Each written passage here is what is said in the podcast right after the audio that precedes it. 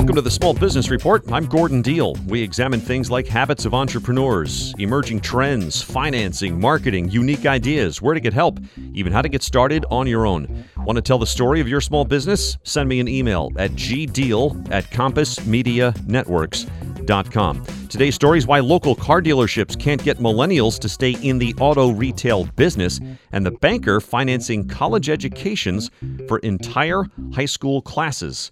Those stories after this. Whistle while you work? Is that really the most engaged we can hope for at work? We don't think so.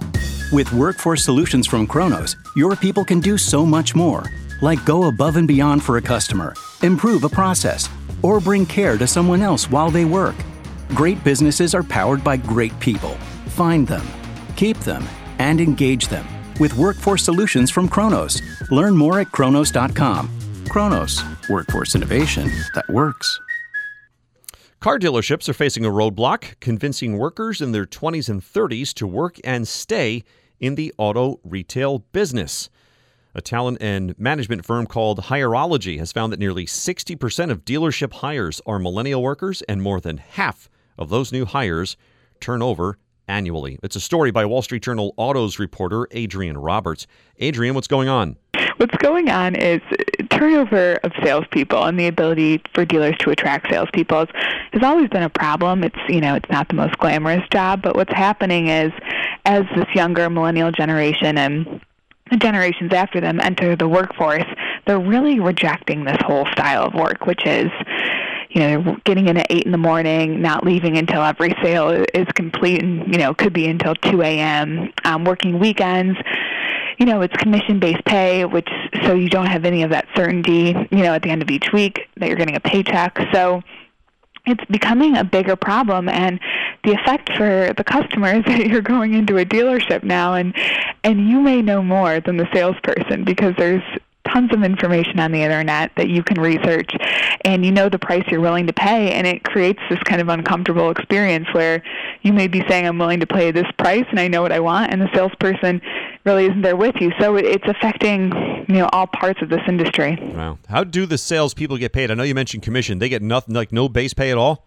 Not often. I mean, some people are changing, but the the usual style is you get a, a certain percentage of um, whatever the dealer takes home for the vehicle. But that is really that margin is so slim now because like I said, if you walk into a dealership and you say, I know the car you paid this much for the car and I'm not willing to pay a penny yeah. more, well, the dealers are like, oh, we just got to make a sale, so they'll take that. So now dealers are starting to pay based on volume, um, and sometimes some are doing, uh, you know, a salary or hourly pay, but the majority still do this commission-based pay, which doesn't you know, it's it's until you get really good at selling cars, you might not make a lot of money at the beginning. So this doesn't fit with uh, with the values too. I, I think you were explaining. It, talk about that a little more, like because uh, millennials what don't like to negotiate. Yeah, they don't like to, to negotiate, and they just they. Uh, you know, the idea of going in and, and haggling is just not something they're used to. This is a generation that you know, can buy pretty much anything they want on the internet. They can read all the reviews about it, and it's a seamless experience. And buying a car is kind of the one, the one um, thing left where you have to go in and you don't know what you're going to pay, and people are lying to you. So it's the one retail experience that really doesn't line up with millennial values. And then if you're a millennial looking for work, you're not really necessarily going to want to work at a car dealership that's going to that's so different from the way you buy any other product. Wow. We're speaking with Adrienne Roberts, autos reporter at the Wall Street Journal. She's written about the uh, struggle to find millennials who want to be car salesmen these days. How much of that might have to do with the job market in that you know these folks can probably get a better paying job elsewhere? Yeah, that's that's true. I mean, if so there's a really low unemployment rate, so uh, you can get any other job as well. But I, I think part of the part of the problem too is um, Oh my God! I'm sorry, I lost my train That's of thought. Okay. Can you ask me that question again? Yeah, yeah, yeah, sure. Just, just thinking about the job market in general. Uh, it seems you can, you know, there's a job for almost everybody. So maybe they don't, at this point in their lives, want to take that kind of job. Right, and, and the thing is, is there is the potential to make a lot of money as a car dealer. Um, you know, we have in here that it's you can earn forty-four thousand dollars a year, which may not seem like a ton, but that's more than the average um, for any other retail job, which is around twenty-seven thousand. So there is the potential there, but you are not going to get that walking in on the first day. You are going to have to work for that, um, and you know you can make a lot of money, but it's going to take a while. And a lot of millennials are kind of rejecting that. They want um, a good work-life balance. They want to be able to have their weekends, um, and that's just not in line with their values. So it, it makes it even tougher um, for dealers to find them. Wow. How have owners had to change with regards to the way folks are paid generally at a car dealership? Could you repeat the question? Yeah. How how have things changed for owners? Because I, I, I think you mentioned there was one owner who used to pay a percentage of the oh, vehicle oh, sale right. yeah. because the margins got so tight. Right. Yeah. So so the way they typically pay is not. I mean, a lot of them are still doing that, which is on commission. Um, which I mean, they're making less money now, and so the salespeople are making less money. But there are ways around it, and some are experimenting with. You know, they still pay on commission, but then they'll give a volume bonus. So the more innovative dealers out there are looking for ways because they to keep um, salespeople by paying them differently because they realize, you know, there's a stat out there that it's like it costs a dealer ten thousand they ten thousand dollars every time they turn over a position. So the smart dealers realize that they're losing money um, if they don't keep their staff, and some are starting to pay a little more. But you know, it's scary for them because the business is changing, um, and this is the way it's always been done with this commission-based pay. So. So um, it's a slow movement, but Yeah. but some dealers are getting there. The turnover picture you painted in the story is scary. Yeah, it's.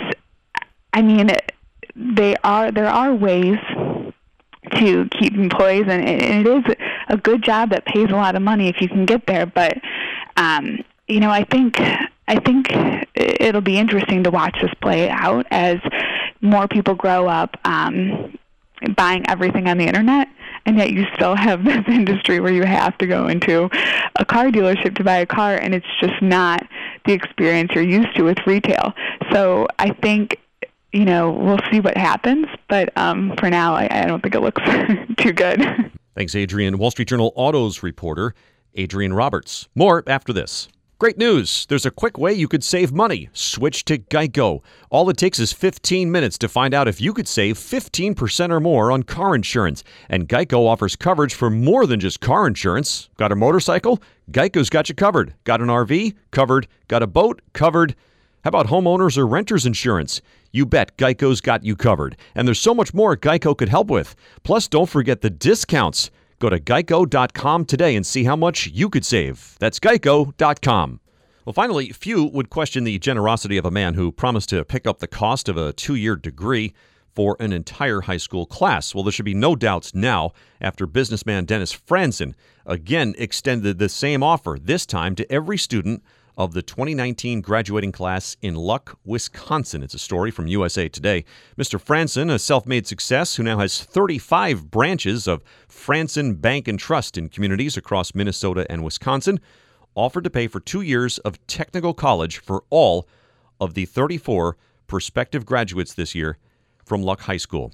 Mr. Frandsen first made headlines when he offered the two year scholarship to last year's 59 member graduating class of Rush City High School in Minnesota. He's doing the same again for that school this year, by the way. Mr. Frandsen was born in Luck, says he frequently attends high school graduations, and noted that nearly all the scholarships go to the top students in each class. So he decided it would be his mission to spread around the wealth and opportunity a bit. Reminder, by the way, the Small Business Report is found on our website, which is thismorningwithgordondeal.com. That's also where you can hear our daily news program called This Morning, America's First News.